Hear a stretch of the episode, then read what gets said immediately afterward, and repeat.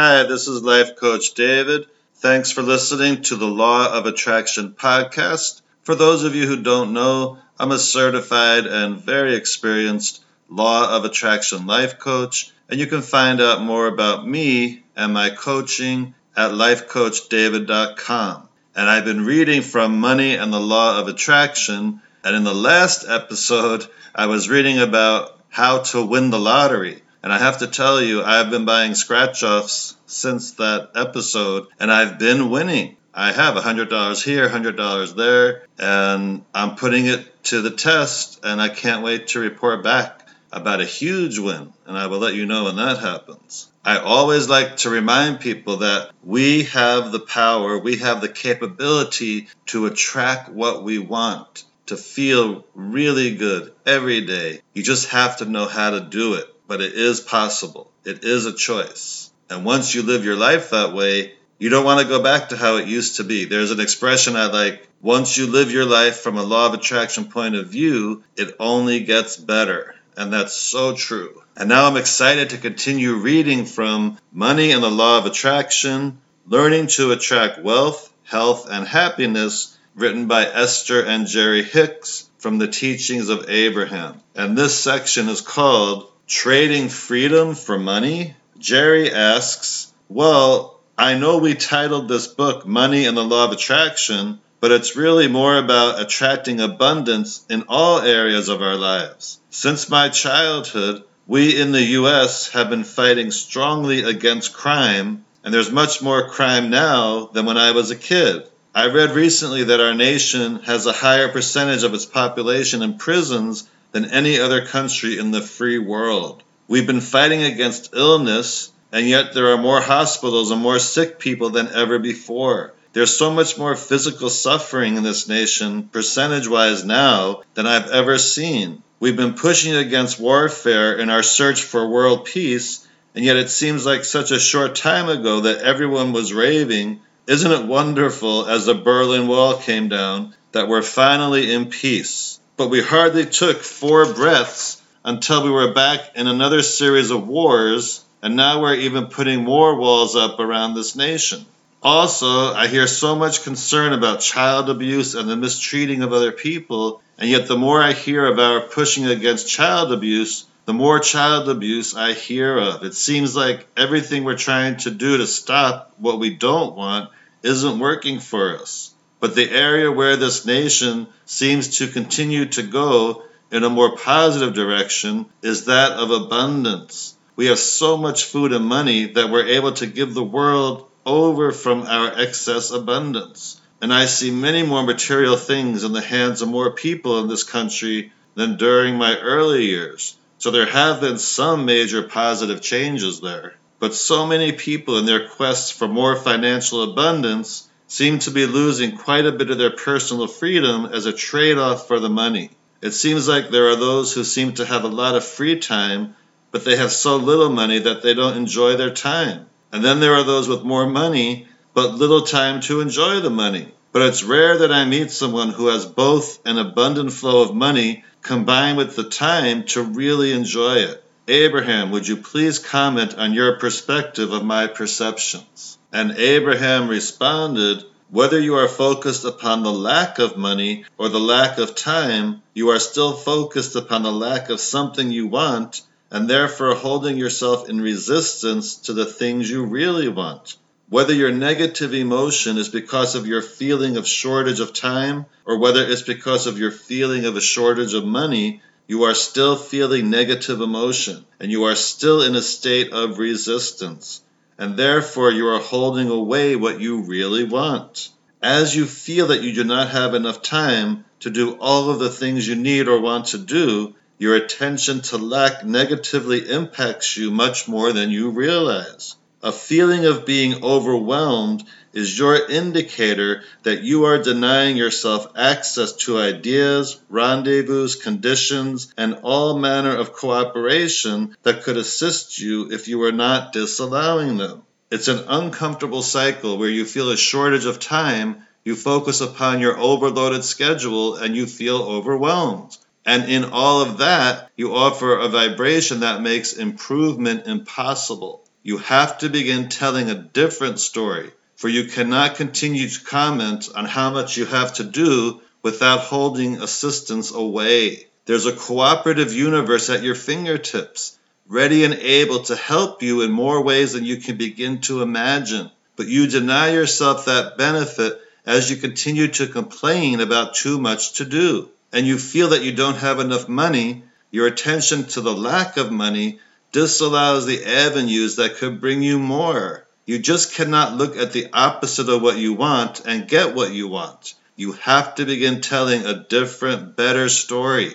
You have to find a way to create a feeling of abundance before abundance can come. As you begin to feel freer regarding the expenditure of time and money, Doors will open, people will come to assist you, refreshing and productive ideas will occur to you, and circumstances and events will unfold.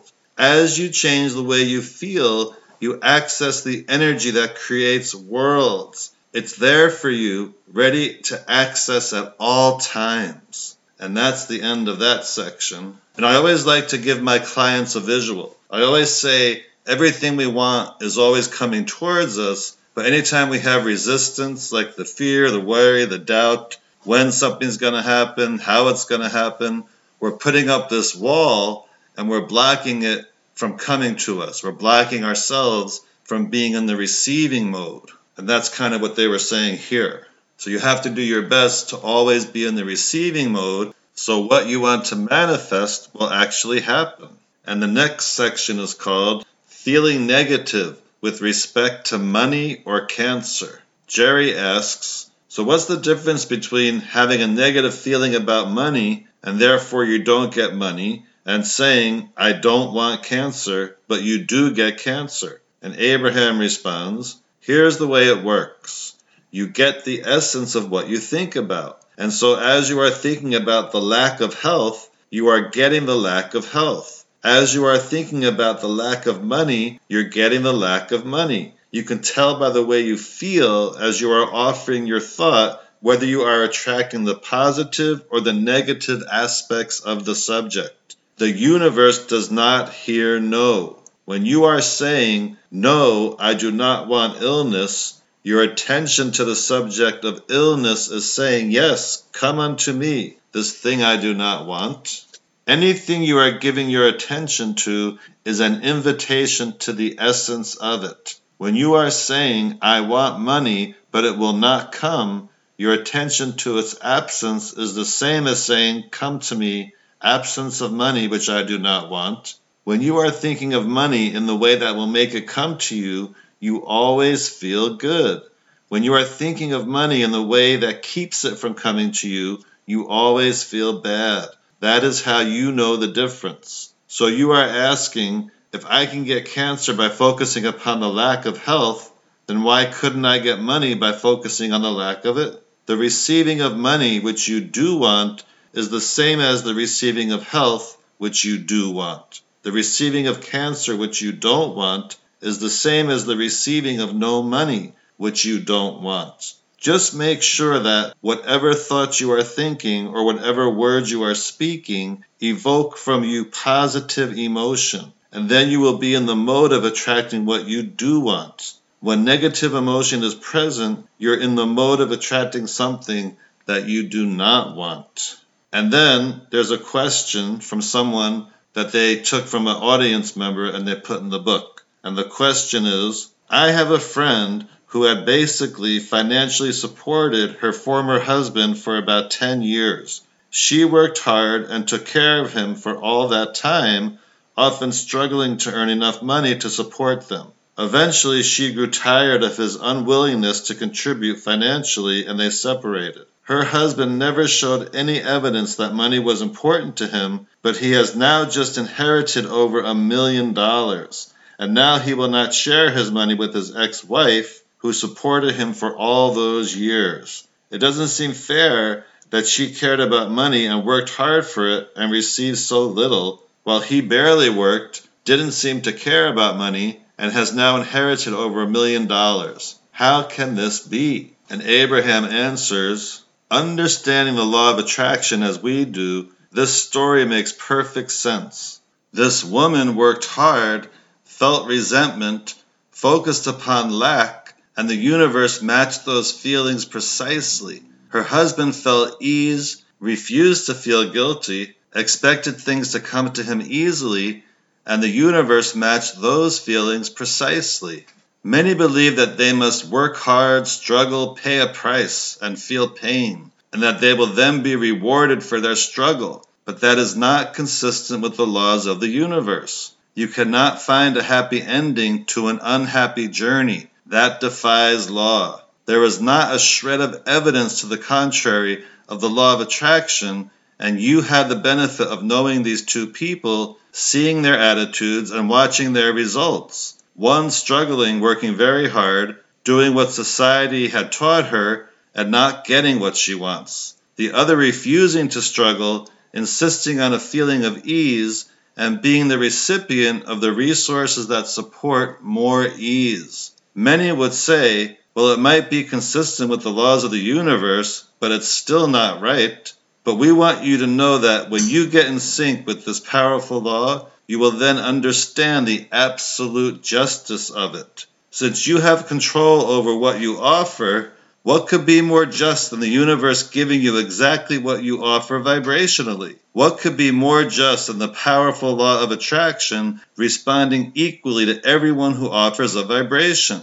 Once you gain control over the thoughts you think, your sense of injustice will subside and will be replaced with the exuberance for life and the zest to create that you were born with. Let everything in the universe be an example to you of the way the laws of the universe work. If you believe that you must work hard in order to deserve the money that comes to you, then money cannot come to you unless you do work hard. But the money that comes in response to physical action is very small in comparison with what comes through alignment of thought. Surely you have noticed the enormous disparity between some people who apply tremendous action for little return, while you see others seemingly offering very little action for an enormous return. We want you to understand that the disparity exists only in the comparison of the action they are offering but there is no disparity or injustice relative to the alignment of energies within them. Financial success or any other kind of success does not require hard work or action, but it does require alignment of thought. You simply cannot offer negative thought about things that you desire and then make up for it with action or hard work. When you learn to direct your own thoughts, you will discover the true leverage of energy alignment. Most of you are much closer to a financial fortune than you are even allowing yourself to purely desire, because in the thought that it might come,